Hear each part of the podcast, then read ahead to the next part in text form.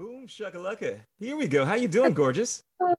I'm doing well. How are you? I'm doing. I'm doing. well. You're looking better than well. You were looking like some amazing goddess of spiritual intensity, as I like to say. I love your your outfit. Looking sensational.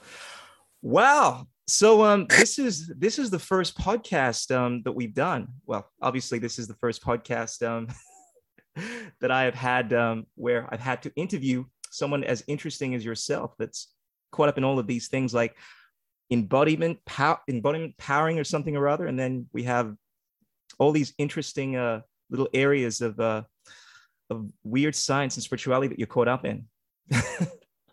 but in any That's event, me. that is you. That y'all. you.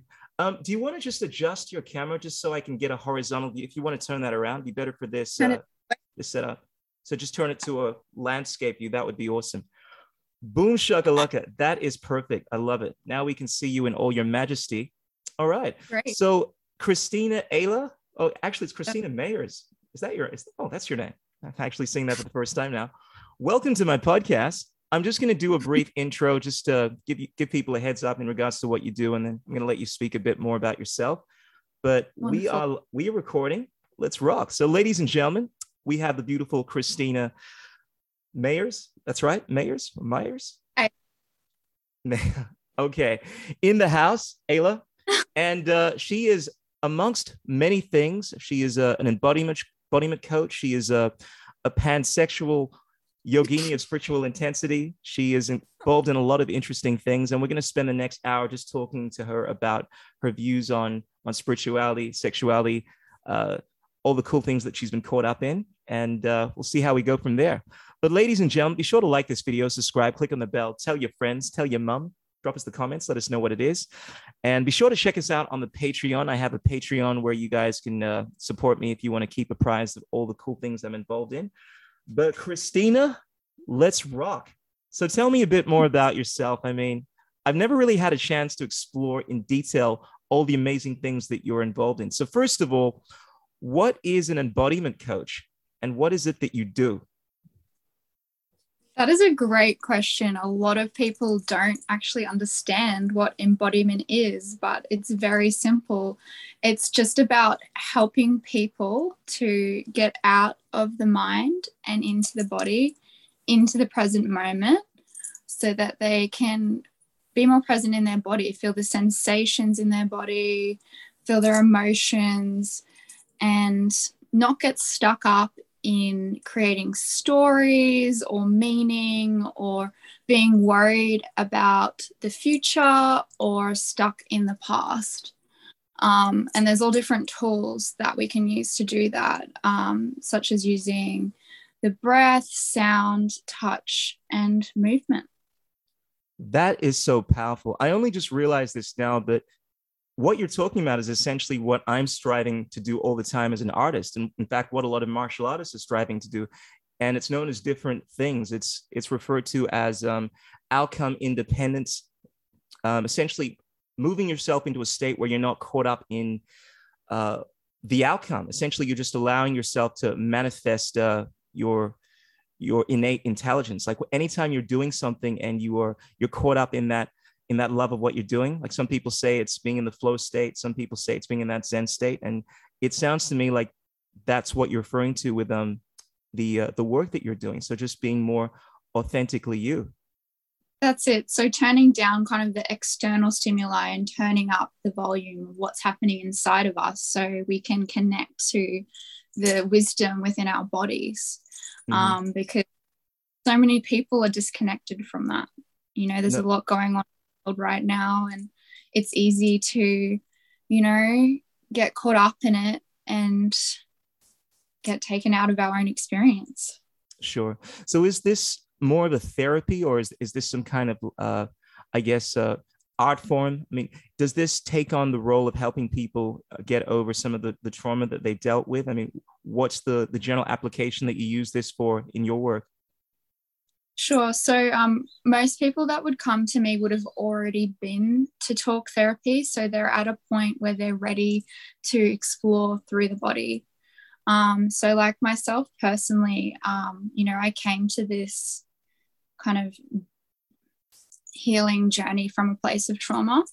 Um, you know, I my first sexual experience was not consensual, um, and I was very young. Um, and I did about a decade of talk therapy, and I was finding myself not making a huge amount of uh, progress. And what has helped me more than anything is this embodiment. And it's just so powerful and has changed my life. And um, because of that, yeah, I'm really passionate about this work and and sharing it with the world and, and helping others as well. Absolutely. So I take it you would have tried other therapies um, in regards to getting over the trauma, and this is something that's proven to be the most beneficial. You mentioned you did some talk therapy. I mean, I presume that relates to your, your typical uh, sessions you'd have with a with a therapist, counseling, that kind of stuff. Um, was that effective, and how does I guess what you're doing now vary um, from from the talk therapy? So I'm not a psychologist or a mm. counselor, mm. you know, anything like that. Um, when I speak to talk therapy, uh, that's what I'm talking about, like going to a psychologist or gotcha. going to a counselor mm. or going a psychiatrist. Um, and you know, obviously, it was people need to talk initially. Like it's definitely something that's needed. Mm-hmm. Um, but what I found on my journey is it's helpful to a point. And then, you know, because at the end of the day, um, you know, emotion and trauma is stored within the body. Um, so we need to move the body to release that. Absolutely. I was about to make the same point because it's one thing knowing that you have a problem on a conscious level, but because so much of this trauma is happening on an unconscious, a subconscious level, you really have to get to the heart of that. And things dealing with movement, things dealing with uh, the form of activity where it's it's basically what I call somatic intelligence, where you're not caught up in your head. That's how you address issues like that. Like um, one of the things that I find that's really powerful about music to me, which is to me like a form of therapy, is that you move away from your your head intelligence and you allow that that um, that aspect of you to flow. And I feel like it's it's cathartic. I look at a lot of the the practices we do in a lot of these spiritual uh, modalities like yoga as being a form of um, of exercising of demons in the same way that you um, an exorcist tries to exercise these uh, these negative entities you know from your body by movement mm-hmm. essentially you're exercising a lot of the neurotic holding patterns this is what uh, Elliott Hulse, who's a guy that I tend to follow a lot of the work, so he refers to it as essentially you build up all of these um, neurotic patterns within your body. Sometimes it's through trauma, obviously experiences that you've had, and it mm-hmm. affects mm-hmm. you on that subconscious, that um, muscle memory level. And the best way yeah. to exercise that sometimes is to get out of your your mind per se and into your body, or better yet, realizing that you're actually accessing your mind by accessing your body. A lot of people tend to separate that, but mm-hmm. through movement, through I presume the work you're doing with embodiment, uh, you're you're getting it at the heart of that problem where it's happening on that body level. That's exactly it. And you know, emotions, they're just energy and motion. Uh, the thing is, there's a lot of people that they don't want to feel their emotions, you know, so they ignore them or they numb them or they push them down. And, you know, what then happens is they get stuck. They get stuck in the body and they bottle up and then they leak out in these really unconscious ways. But, you know, Dr. Joe Dispenza says emotions only last between 60 to 90 seconds in the body. Like, if we were to actually allow ourselves to feel and move those emotions through us, our lives would be a lot better. 100%. I'm so glad. Yeah. So you glad you brought up this issue because this is so relevant. I feel it to what is going on, particularly in the, the male psyche in this day and age.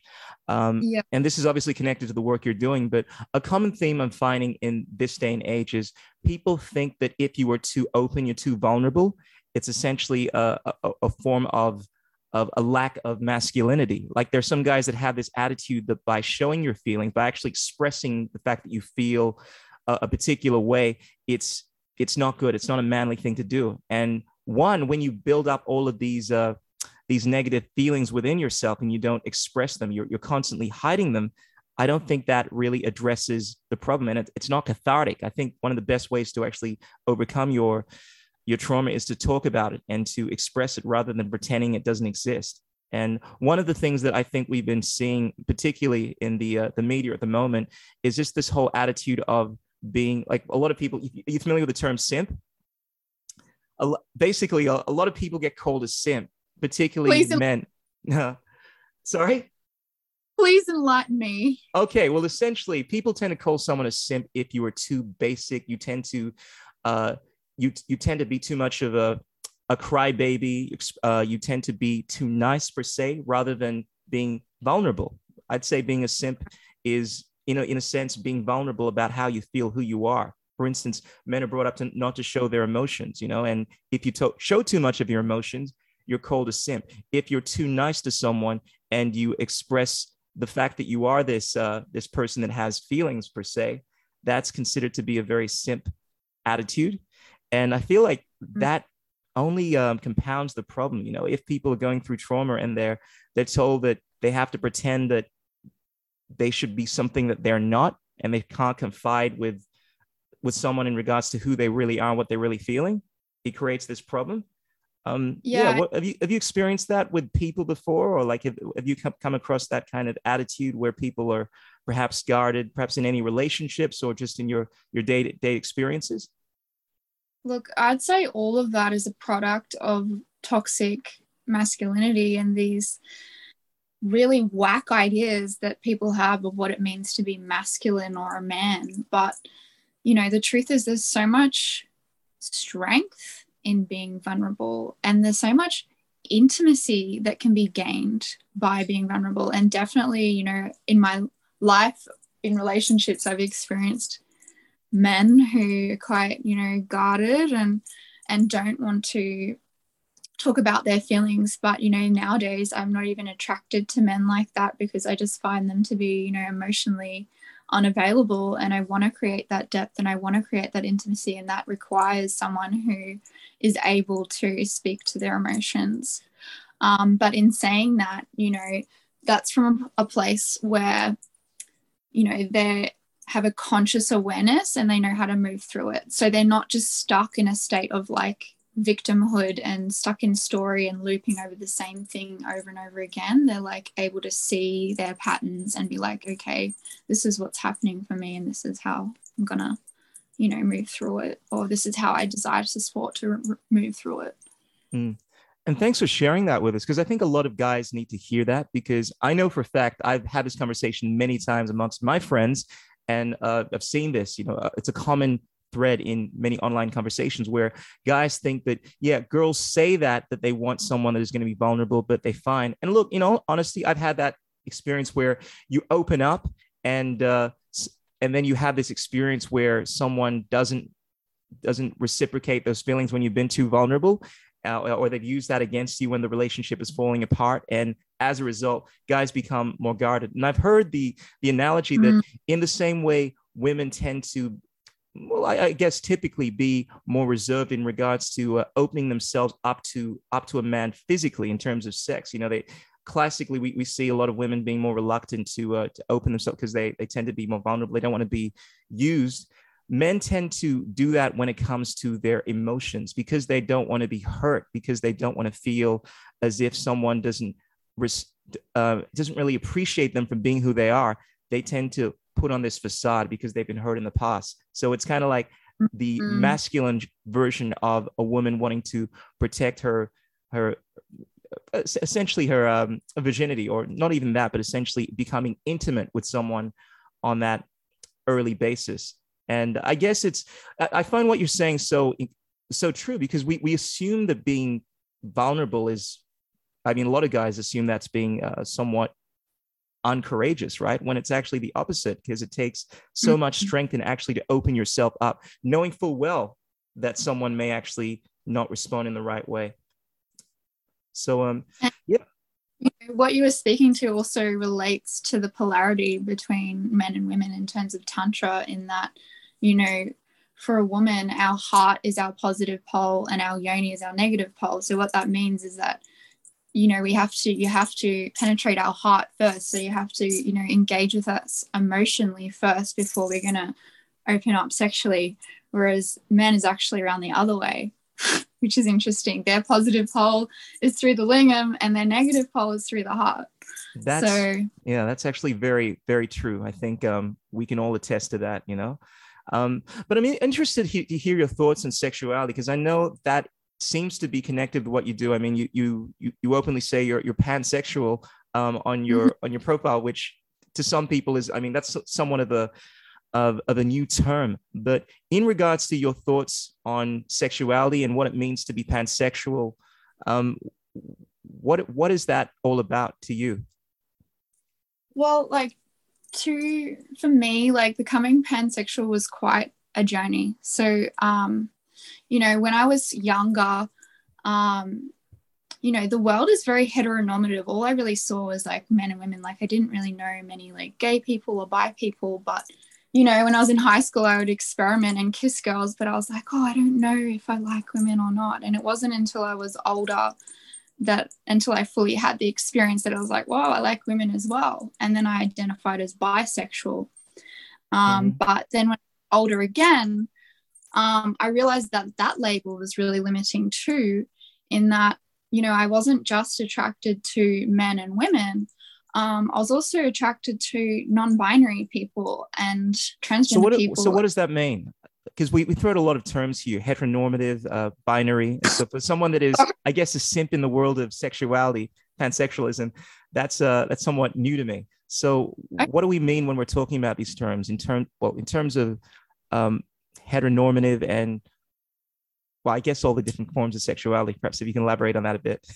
Apologies. So heteronormative means like that heterosexuality is seen as the norm. So heterosexual sure. being like relationships between people like, you know, men and women. Women. That's yeah. like pushed that's pushed on us in society. That's what we see in the media. That's everywhere. It's just assumed that you're heterosexual. Mm-hmm you know. Um, non-binary um, means that you don't identify as either male or female. So your gender is fluid. Um, okay. and um, you know. so is that is that in terms of like your when i speak about sexuality i'm i mean there are i guess different ways of defining that but are you speaking about what you were attracted to in terms of what you sexually go for? Or are you talking about like your your biology? I mean I think most people would see you in being a beautiful woman having what I call feminine features, and they would uh, attribute that to one sex. You know what I mean? Uh, and it, but how I guess how you um, interpret that in your understanding of um, sexuality? How does how does that work? So sex, um, it, sexuality and gender like two different things, right? Okay. So like personally, I identify as a woman. I was born a woman, so I'm cisgender. I'm I'm female. Sure, um, I get but, that. You know, some people are born one sex, but they don't identify with that. So, mm-hmm. say someone was born a woman, but they want to identify as non-binary.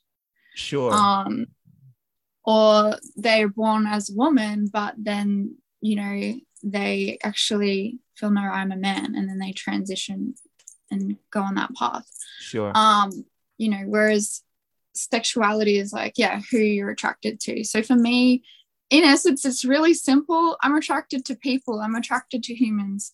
You know, genitalia is irrelevant. Like, I'm attracted to souls. You know, mm. it doesn't matter what you have in your pants. If I, if my soul aligns with your soul, I'm attracted to you. So that's why I'm pansexual because I'm attracted to all all genders. Um, That's interesting. And whereas people that are bisexual, um, they're attracted to their own gender and the opposite gender. So that's exclusive of does not include, you know, non-binary people. Sure. So essentially, with pansexualism, there are no uh, limitations when it comes to the attraction to the different types of people. It's not limited to one uh, one sex in terms of um, male or female, and uh, it's it's not limited to one gender. It's essentially, I find you attractive um, because of what I see within your your soul and the way that you express yourself. That's exactly it, and you know, um, I only recently started, I guess, relating with non-binary people, and within like the past year or so, Mm-hmm. And when I did, it was like actually the most beautiful experience because like sexually I could feel both the expression of the masculine and feminine. And um, you know, at the end of the day, we all have these energies within us. And it's just, you know, they that's how they choose to identify. Sure. I think a lot of it comes down to the definitions, like how people interpret the word masculine and feminine and sex. But I, I fully understand what you're saying. And it's interesting to me because uh, I think when we're looking at sexuality uh, or attraction, I think that's a better word for it. The way I look at it is as far as attraction goes in, in, in terms of being drawn to someone, finding some someone uh, attractive in terms of them having a pull, uh, that can be on a non-sexual or a sexual level. And I think I want to generalize here, and I want to I want to say that I think when we're dealing with males, typically, and they've actually done a lot of tests, a lot of surveys regarding this kind of stuff. I think they tend to be more. They don't tend to be as fluid when it comes to their uh, um, attraction. Like I, I heard of a survey one time that was done where on a scale of one to five, obviously these things are very difficult to weed out because people may not give the most accurate answer. But let's say with um, five being extremely heteronormative, so attracted to one sex and one being more fluid, I guess like yourself, they found that whereas males would answer more on the four or five spectrum, so being far more on the heteronormative, they found that women would answer more on the two, the three, or the one, meaning that they're more fluid. And you I typically, at least in my experience, I found that whereas uh, with the interactions that I, I have with my male friends, they tend to uh, look at attraction in terms of on the sexual level anyway, which I always try to make mm-hmm. a distinction between in regards to the uh, just on a, an attraction level because I'm attracted to everything like yourself. Like I like beautiful, um, whole, um, whole things in terms of things that are wholesome. You know, things that are that that vibrate on a high level, things that uh, have a mutual level of um, affinity with me. You know, that's that's something that draws me to myself. You know, but in terms of sexuality, as far as attraction, um, I find myself being attracted more to one one sex, and I find that generally, at least the, the conversations that I've had with guys and what I typically see with my guy friends, which varies more so from my experience anyway with women, is they tend to lean more so towards the uh, heteronormative. Um, what do you think about that? I think, I wonder if that's a mm. result a lot of internalized homophobia. You know, the bisexual woman is so fetishized. Everyone wants a woman that's into, you know, women and men. But the bisexual man, there's actually, you know, there's a bit of s- stigma around that. You know, there's a bit of like biphobia. And, um, you know, a lot of men feel a lot of shame around um, you know sexual act- activity that's you know for example around their anus and stuff. But there's actually so much pleasure in that region. And sure. a lot of that stems from homophobia like having this like prejudice against male and male sexual interactions. And um, i've met a lot of men that you know have this desire and have this attraction but then they also have this shame so they're not willing to explore it. So i wonder like what the world would look like if it would this survey results would be different if we were in a world where that was celebrated instead of shamed. Well i think that's definitely true. I i can attest to having friends that have been very shielded in regards to speaking openly about um, their their sexuality uh, their bisexuality, and then others that have been just far more fluid, um, uh, as far as open rather, um, speaking about this kind of stuff. And I think part of it is the, uh, we'll call it what you will, toxic masculinity, or just the the, the general um, social uh, themes that we see within in the West. What's interesting is you have a look at certain cultures. Like I know the Navajo Indians, they actually had this understanding that there weren't two sexes in how we we classically deem that here in the West. They actually spoke about four. So essentially, you'd have male, female, then you have male with, I guess, what you'd call gender, an attraction towards males, and then you would have female with attraction towards um, females. You know, there were actually four genders or I, I, guess and it's interesting how that was actually accepted within the community but up till more recently uh, we've always kind of worked operated on this idea of of just two sexes, so to speak, and uh, or g- genders, I guess that would be the more Mm. appropriate word. Yeah, it's interesting you speak to that because here in Australia, um, the Indigenous Australians also had a much broader idea of gender. And, you know, they've been around for like 50,000 years, if not more. They're one of the longest standing civilizations on Earth. And Mhm. they had this thing, spirit, you know, they had gender identities that were not binary. And then we've c- come in and put this binary system of like female, male, that's it. But it's so much more diverse than that. And you know, there's intersex people. There are people that are born with mixes. You know, where are they accommodated for? A you know, hundred percent. That's the other thing. Because whereas a lot of people put this in the realm of, oh, you know, these are just airy fairy uh, um, constructs that you're talking about, but we know on a physiological level, they're actually women that are born that actually have, um, for instance, a high level of, uh, let's say, testosterone. Like there's actually a female sprinter that um, I think I want to use the word intersex here. I'm not sure if that's the right term, but essentially what you would typically see within uh, what we say on a biological level, a male having certain um, uh, hormones and so forth. Like you're not seeing this within this type of person. So we know that this does happen. It's not just as simplistic as some people would like to have it. And what I find interesting about history and just the efflorescence of consciousness as a society is that we learn more and more, not just about the world without externally, but also within. We've, we've learned that there's a lot more to uh, our physiology, our psychology as we've gone about through the years. You know, there was a time when we thought there were these limitations within the physical body that, oh, I guess the the classic example is that men could not, um, or anyone for that matter, could not run. Like they actually thought that you could not run a mile under four minutes. You're familiar with the four minute mile story, and then we, and then someone actually broke that, and then we realized, oh, it's Mhm. actually possible. And we've also done this in terms of technology. People thinking that uh, less than 100 years ago you couldn't uh, go more than I think it was 20 miles an hour. Otherwise, you would essentially just not work. You uh, the you find that these limiting beliefs are are often constructs that we form. So it's always interesting to me when we learn more about people, their psychology, and rather than branding them out as being, I mean, we have these words like heteronormative, meaning that this is the norm, um, but realizing that essentially the what we deem as being normal may not be as normal as we deem it to be. and But, uh, you know, I believe So that um, someone who's intersex, that's their biological sex, Mhm. that's just as someone who's non-binary and that's gender expression you know just because they're not born that way it's not like they're equally as valid in my eyes Sure. Sure. So, someone that has gone through this journey where you've discovered your sexuality, have you come across any resistance um, from your, your peers, from your family in regards to your sexuality? Like, have you been judged a lot? What are some of the uh, the pitfalls that you've come across identify i coming into yourself? um, when i came out to my parents as bisexual and my mum was horrified you know she always had this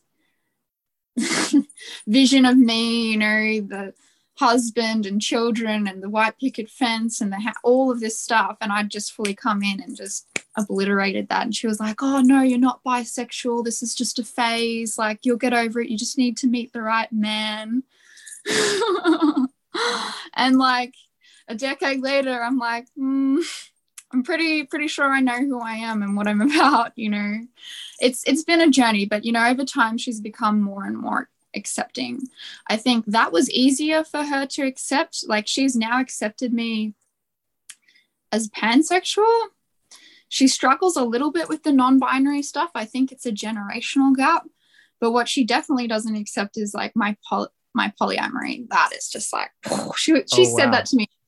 It was one thing if she was pansexual but when you throw in polyamory as well it's just too much for me Yeah, let's get into that because that is quite a taboo topic, right? Because we we come into this uh, this age where, well, at least in the past, um, there was kind of like this taboo around, particularly with women. You'll find that where you, we, I think women tend to do this more with each other than anyone. You know, they tend to be so judgmental when it comes to women um, being having more more than one partner. There was a time, at least in the in the West, where it was considered weird for women to uh, to uh, to have more than one partner per se. You know, they expected you to be with someone for the rest of your life kind of thing but obviously we've we've changed a lot over the last few decades but we've moved into this age where i still feel like there is taboo around this topic because we have this Mm. idea that essentially people get married to a, a male gets married to a, female and they live happily ever after. They don't divorce. They don't have, God forbid, they don't have any other sexual partners. And if they if they do, shame on you. You're going to, particularly if you're a religious person, you know, you're going to suffer the torment of uh, hell and brimstone and all that kind of stuff. And I'm guessing that's something that you may have confronted, um, not just from your family, but from your your friends. I mean, what has your experience been like in the polyamory scene? Um, it's definitely, you know, I'm in the minority. you know, ma- majority of people in society are monogamous. Um, well, that's an it that's something that I find very interesting because uh, whereas we say that, I think pe- there's a distinction between how people behave and what people actually are. Like people say that they're monogamous, right? But more often than not, you'll find that they act as if they are not in terms of not having the same partner for life, and they tend to you know, be with other people, but they try to maintain monogamy. So we say that they're monogamous because more often than not, you have a look at the proclivity that most, I would say, men and women have is that they, at some point in their life, they do want to be with more than one person. But we say that they're monogamous, even though their actions are not always consistent with that. Mm, so it's in, so what do, what do you think? Do you think people are typically um, on a normative level, they lean towards polyamory or monogamy? Ah, well this is a whole we could do a whole podcast about yeah. this and, um, i'm very interested in this topic because I've, I've had very interesting debates with my friends about this and i, I often bring up a researcher called um, christopher he's got this book called sex at dawn i'm not sure if you're familiar with it yeah but he I, but I read the book but i've been told by many people what i'm saying sounds like it comes from the book well yeah and there's actually a lot of um, research to support this in term people always look towards our ancestry but they realize that the human ancestry is very diverse. There are certain norms in certain cultures that are completely different to other cultures and you find more than anything we are a product of our environment. And what people say to be dna is often something that has has been shaped by our culture um, through and it's not consistent throughout all of the human dna in terms of having a proclivity to one kind of way being if you want to say well, what I'm saying. When we speak to that, mm-hmm. times people didn't mate for life. You know, evolution happened because people mated with different people until they got the strongest genes. You know, I think personally, naturally, that it's definitely capable for people to be in love with more than one person at the same time. Mm. And, you know, the person I was five years ago is so different to the person I am today. And I'm forever changing. And, mm. you know, one person, you know, ever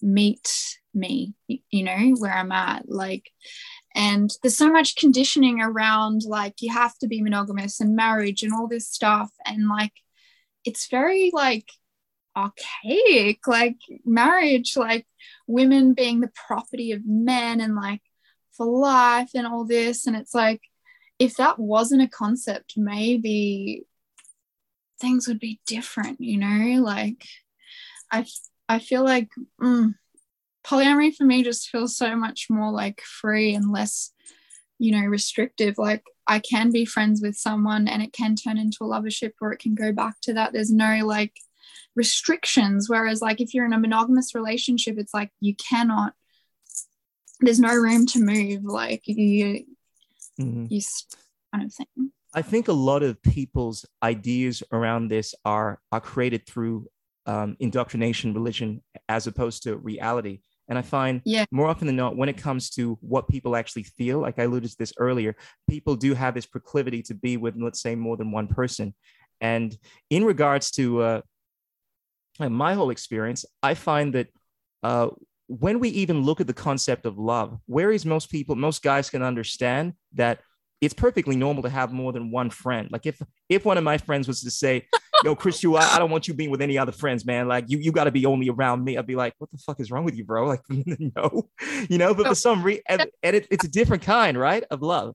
But here's the yeah. thing. Like, let me finish. When you apply that to a partner, though, right? It's like if um if your partner tells you, "Look, I don't want you seeing anyone else," you know, and you're like, well, why? I mean, uh, you, there's this whole possessiveness that goes around it because people get jealous, right? But it's because we're yeah. dealing. Whereas we use the word love to encompass both, you know, a lot of these different things like friendship as a form of love. It's called philia in ancient Greek.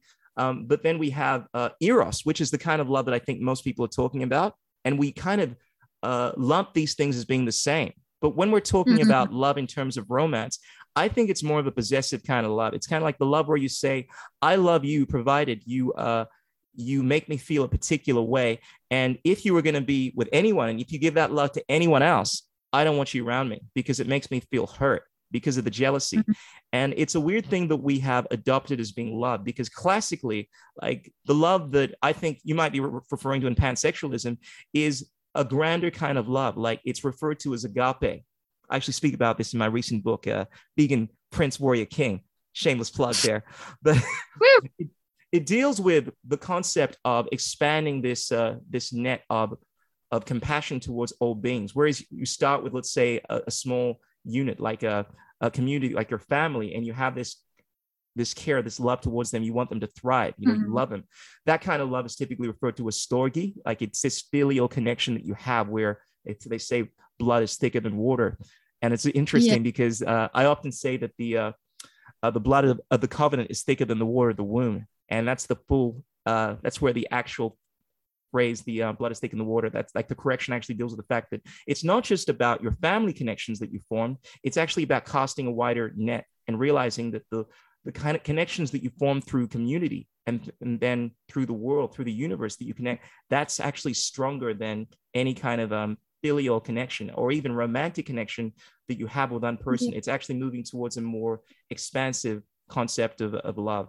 But I just think it's important to, so because, because of that, when I look at love, like real love, I I don't limit that to one person. I tend to be more polyamorous when it comes to that. Like when it comes to, mm-hmm. uh, I'm not the possessive kind of person, you know, like I, I, I do enjoy in the same way I enjoy being around certain friends. I enjoy being around certain um, women, individuals, and the idea of mm. having to. Li- I think relationships are transient, so they often change, and the idea of wanting to stick, remain stagnant, and when things change, getting angry, that doesn't serve you. That's kind of my perspective on that.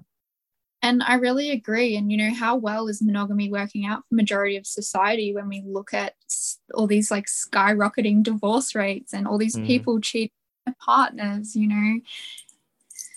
There's so much, you know, and like you said, it's it's this possessiveness, it's all these conditions. It's like I will love you on these conditions, whereas mm. polyamory, mm. it's like unconditional love. Like it's more expansive, there's more room to grow and you know acknowledging relationships for what they are. They're there for a reason or a season, you know, allowing ourselves that room to move. Absolutely. So I guess the biggest question when we we kind of tangent off from relationships is why do you think people cheat? Because this is connected to not just what is going on in our own personal lives and so forth that creates a lot of this disharmony, this trauma. Because a lot of times people biggest trauma are around rejection and so forth and infidelity. Mm. Um, what why do you think um, there are so many broken relationships and so forth? Well, I think people are indoctrinated to believe monogamy is the only way, and then they get these feelings for other people. And instead of being able to talk about that and, and kind of like negotiate that, they do it in the shadow, they do it behind closed doors, you know? Mm-hmm. And it's it's a natural thing to have feelings for more than one person um, yeah yeah I, I, tend to agree you have a look at the the historic the historical precedents for this and it's actually something of the more recent history of the west the, the renaissance period where we started to move into this um, this realm of romantic love in terms of um, needing to be with one person. But classically, in the Western world, a lot of civilizations, the whole like, concept of marriage has been more around family, empires, wanting to unite people, had had little to do with the love per se. But then we moved into this realm of. Sorry, I missed that. It's all about property. Very much so. Very much so. But yeah. just moving on from that, like I know another interesting thing that you're really involved in is Laura. Like you, I love to talk about people's journey and how they've gone through this metamorphosis in my podcast. And I know you started off being, dare I say, a normie in the sense that you were obviously straight. You were um, more kind of uh, uh, caught up in the general way of seeing things before you moved into this pansexual um, kind of hippie worldview where you're more um, um, transcendent in your ideals, not limited to any kind of um, uh, concepts per se, but I know that a big part, even now, of your your interest, your your work has been connected to, I guess, law or perhaps um, a specific kind of law. What does that involve? Well, I guess you know when I was younger, um, I was smart and got sent to a you talking know, about girl. You smart private. right now. You're evolving more. You're only a conscious spiritual intensity kind of smart now, like, which is even more so. Where I was going with this is I was at a private school and you know mm-hmm. I did legal and I really loved it. I, I, was in the debate team, like super nerdy. Mm-hmm. Um, and I, I got a great OP. So I went and studied law because that's what my parents were like, that'll get you a good job, you know. And being the good little girl that I was, I went off and, and did that. And, um, mm. you know, I, I, I worked in law firms for a bit.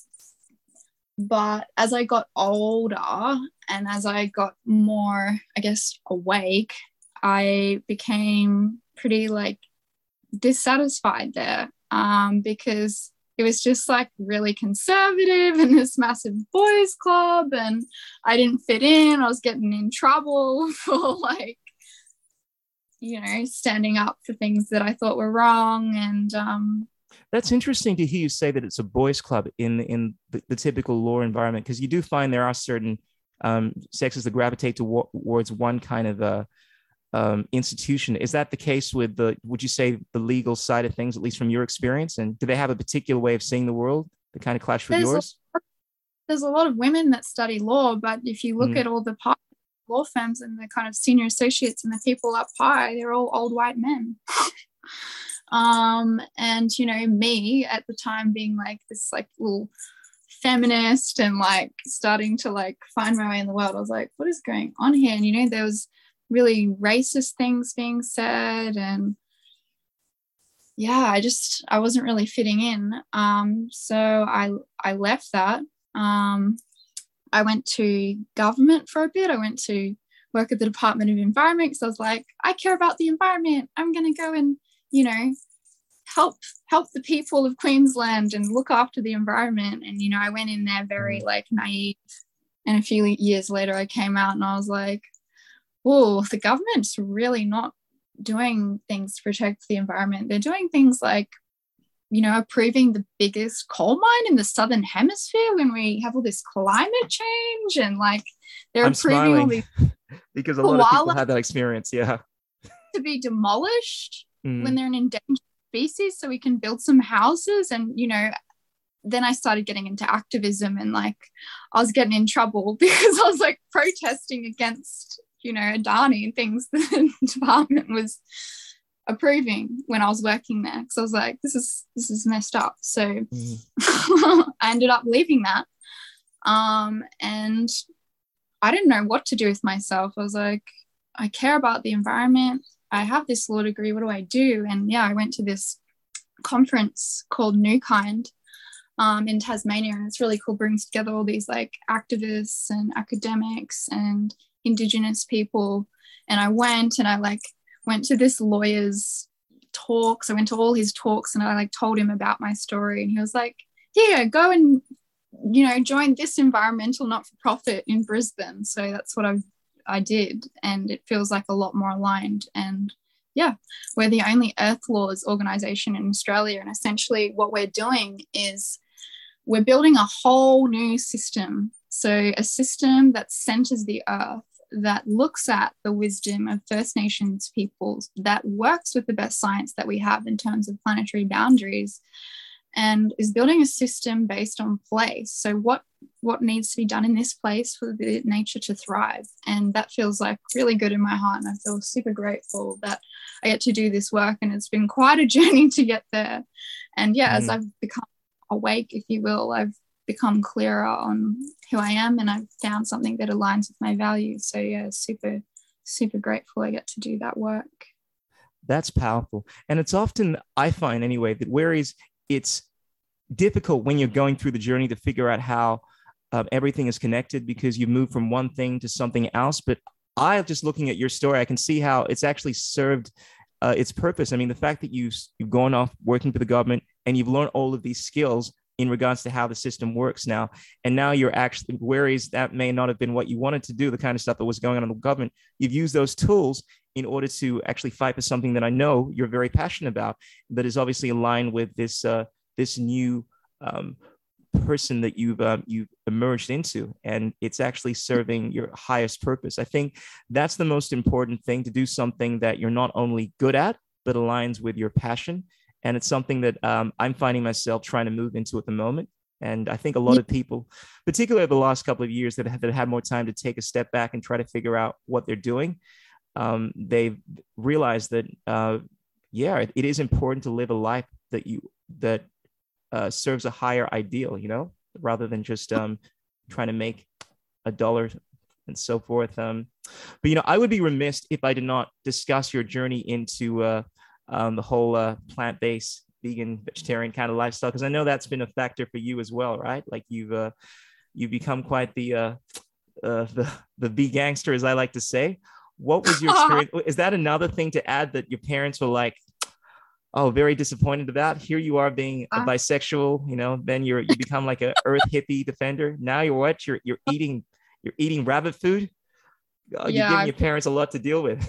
What was that experience like veganism was a huge part of my spiritual evolution, a hundred percent, you know. Um, before I was vegan, I was so depressed and anxious and, you know, dealing with, you know, I, I was working in the corporate world and I hated it. And I'd go out and I'd drink and I'd numb myself and I'd party.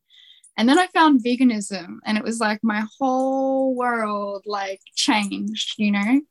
I stopped contributing to the suffering of animals. And then suddenly, because I wasn't consuming that fear and consuming that suffering, my vibration increased. And, you know, I was introduced to this whole other world and met all these spiritual people and, you know, found yoga and meditation and nudism and tantra and all of these things that came together that healed me. And you know it also opened my eyes to all these other social justice issues like the environment and you know first nation struggles and all these things. Like it it put me on the path that i'm on and i'm forever grateful for it. That's powerful. I'm sure you must have had some challenges along the way though because i find um, a lot of the times when you are on your right track the right purpose that's often when yeah. you come across the most resistance you know? There's this idea well, that um, you know that, sorry go on. At the start it was challenging you know? I grew up mm-hmm. in aussie family eating like sausages and roasts and all this stuff and to like go from that to well actually went from vegetarian to vegan. My vegetarian journey was about six years so i've been vegan for five now was that damn addiction to cheese it's that what's that substance in there that's as addictive as casein, casein. the casein. Yeah. But anyway, yes, it was a huge like, you know, challenge for my family to accept. But going vegan actually like when I had the support of like there was actually a woman that I was seeing at the time that converted me, having her support, you know, she showed me all the vegan restaurants. She showed me how to cook. We'd go to activism together. Then through activism, I found a whole community and I actually ended up finding myself in this like vegan bubble, which I've now kind of expanded from. But yeah, having that support definitely helped. I don't think it would have been as easy if I was on my own. No doubt. I think our environment plays a huge role in the direction that we go. Um, I find though that we definitely come across challenges like in all of our journeys and there are times when like i've been finding as of late that there's been this disconnect that i've been having. You know there, there are all these things that are going on in the world right now and you find because you are changing people uh, often change and you don't change in the same direction you know? I mean i i, I like to believe that sometimes like there there's nothing in terms of you you losing your friends. It's just that you end up vibrating in a different um, way. And as a result like it's a product of you know physics. Like when you can't have two things in a very different um, vibrational state you know um, having harmony creates disharmony. So essentially you phase out and you no longer have them in your life. And it's something that mm-hmm. i've gone through but there's also been this tremendous uh, j- difficult difficulty of um, growing into myself not having the same community that i have around me or that mm-hmm. a community per se and you have to you i find anyway my journey has been um, realizing that you know if i don't have a community uh, uh ecosystem um, sorry not an ecosystem but essentially a yeah essentially a community around me then you have to walk your your path you know nonetheless i think one of the hardest mm-hmm. things is when people don't have that support around their friends i mean you obviously didn't have it your family but you found people but they still mm-hmm. Um, make the change you know? But i think it's beautiful that you were obviously able to get the support and i know the kind of individual you are you know the kind of strong person you are like you're you're someone that is going to find your own path regardless of um, uh, where you find yourself what a community you find yourself around.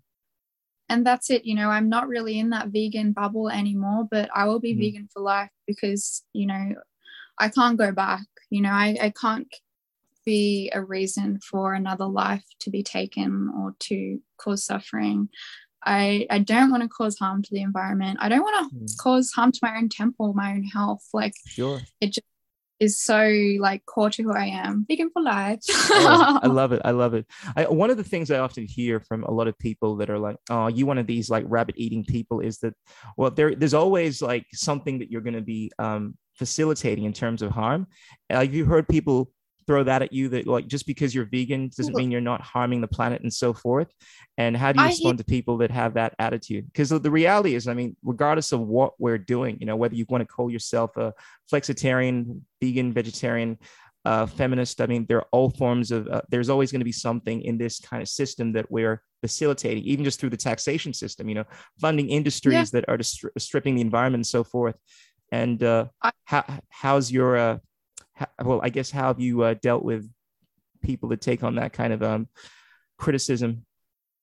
I've heard that many times before, and it's a straw man argument. You know, the thing is, like, there's there's extremes, right? So there's the Jainism people that you know they they don't leave the house because they might step on an ant. But mm. veganism isn't about it's about what's practical practicable and possible. And if mm-hmm. that's what I can do to reduce harm and suffering, that's what I will do. And it feels good.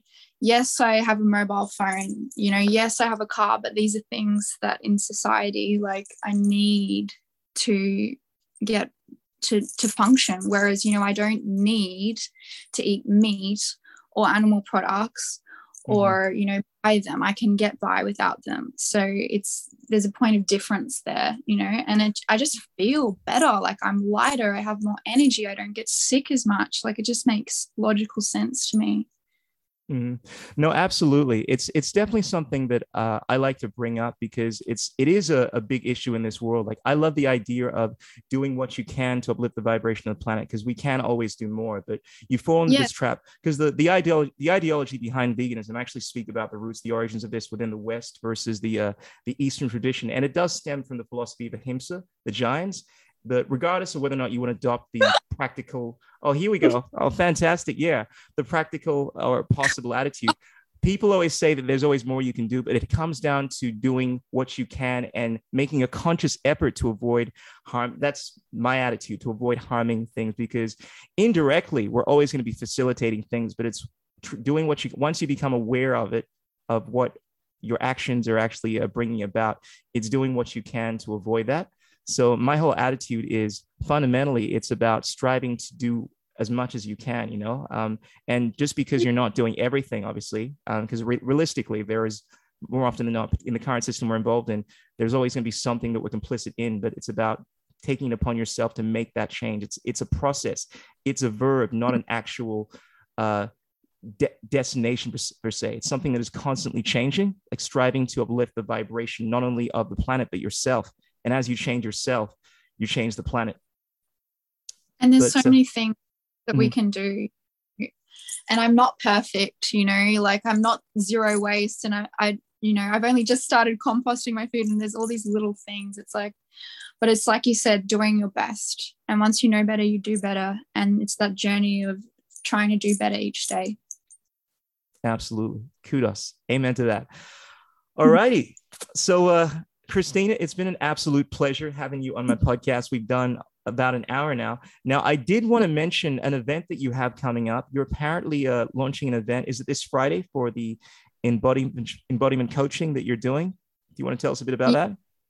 Sure. So this Friday, I have an event on in Mermaid Beach at 6:30 p.m. called Kinky Gaia. So this will be an eco-sexuality and conscious kink event.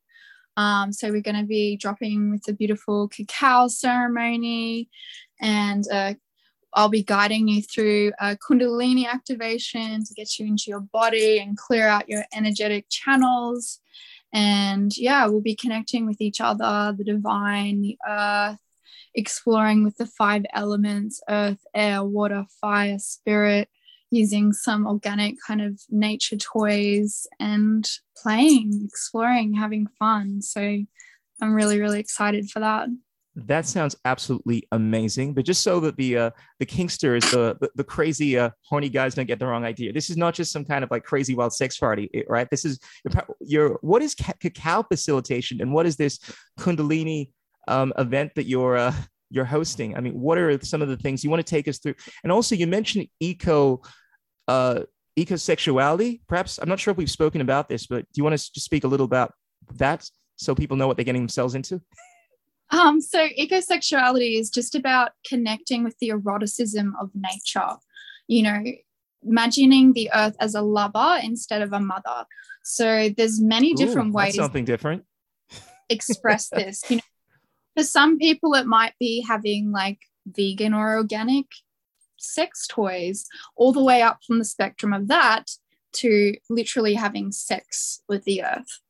Um, and so you know, you, you, actually have people humping the ground in these events. I mean, they, they go like, what? what, what I have this crazy image in mind here. I mean, what is going on at these parties? so, um, you know, that's a very limited and narrow view of sex, seeing it as like, you know, penetration. There's many other activities that can be seen as sexual, you know, touch, movement, stimulating erogenous zones, you know, breath. And, you know, it can be you know, there's ways to connect to the earth sexually that are different to that, you know, like it could be like not at this event, but in general, it could be, you know, being naked on the earth, feeling the earth between your toes, you know, eating um, some fruit really sensually. Like it's it's a whole like we could do a whole podcast about this alone.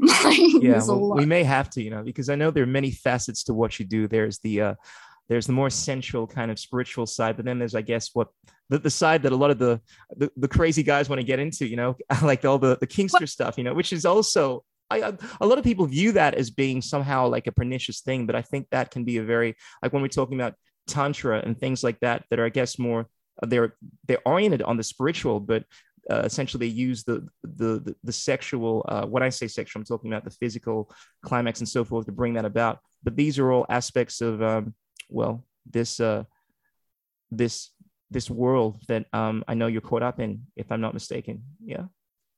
So kink has a really bad name, but kink basically mm. means anything alternative sexually.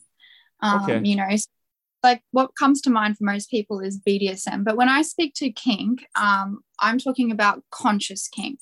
So, you know, kink that's consensually negotiated, um, you know, you're acting it out in a really conscious way. So exploring with your heart, you know, with full presence, experiencing the physical sensations, the emotions, the energy, letting that kind of fully move through you.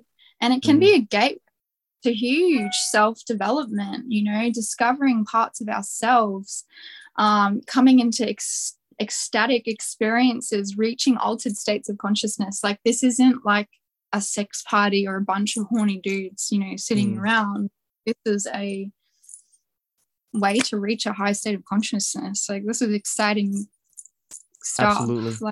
I think one of the limitations of the human condition in any conversation is that we're often using words in order to create uh, an understanding, and people have different understandings of what these words mean. Like when I hear kink, I have these images of like guys in like in furry costumes that comes to mind, you know, um, making out and stuff like that. But I know it doesn't even touch on on that. It's so much more than that, you know. And exactly. I guess part of this experience with with with what you're doing is um um, not just learning about new ways of being, but um, upgrading your uh, your lexicon, the, the words that, and your understanding um, that you're using in order to uh, to yeah to download um, reality in this Euclidean meat space. You know.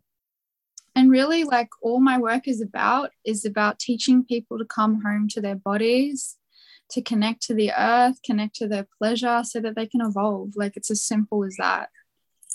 Absolutely. I love it. It's about evolving. It's about spirituality. It's about um, returning to your center yourself. Christina, mm. you are a beautiful goddess of spiritual intensity, and I love all the stuff that you're involved in. Thank you for being authentic. Thank you for being you, and uh, thank you for coming on the Krishool Journey podcast. And uh, I look forward to uh, to more of these um, these kinky, in the most um, beautiful sense of the word, uh, conversations in the future. You're so welcome, and thank you for having me. I really appreciate it. It's been a pleasure to to chat with you. Likewise, namaste. So, if people want to get a hold of you, um, I got your details. Uh, you're obviously on the Instagram. Is there are there any other sites that you want to drop? Any other contacts? Um, yeah, Kundalini me on Instagram, and I just joined TikTok thanks to your influence. So I'm Kundalini Kitty on there as well. Kundalini Kitty. All right, I'm going to put the details down below. Ladies and gentlemen, check her out. This amazing goddess. She's going to upgrade your mind to a whole new understanding of reality and uh, get you immersed in this uh, this spiritual kingster, spiritual intensity world that, she, world that she's involved in. Christina, thank you so much. It's been an absolute pleasure. All right. Welcome. I'm just going to wind Bye. this thing down. Mwah. Just going to wind this down and uh, we'll come back to this in one second. Okay. Four four four. Angel numbers. Uh-huh. Oh, we got uh-huh. angel numbers. That's always um that's always nice. A good sign. Okay. You won't work it, don't break the rest, you won't make it. I don't even care where this road leads. All I know is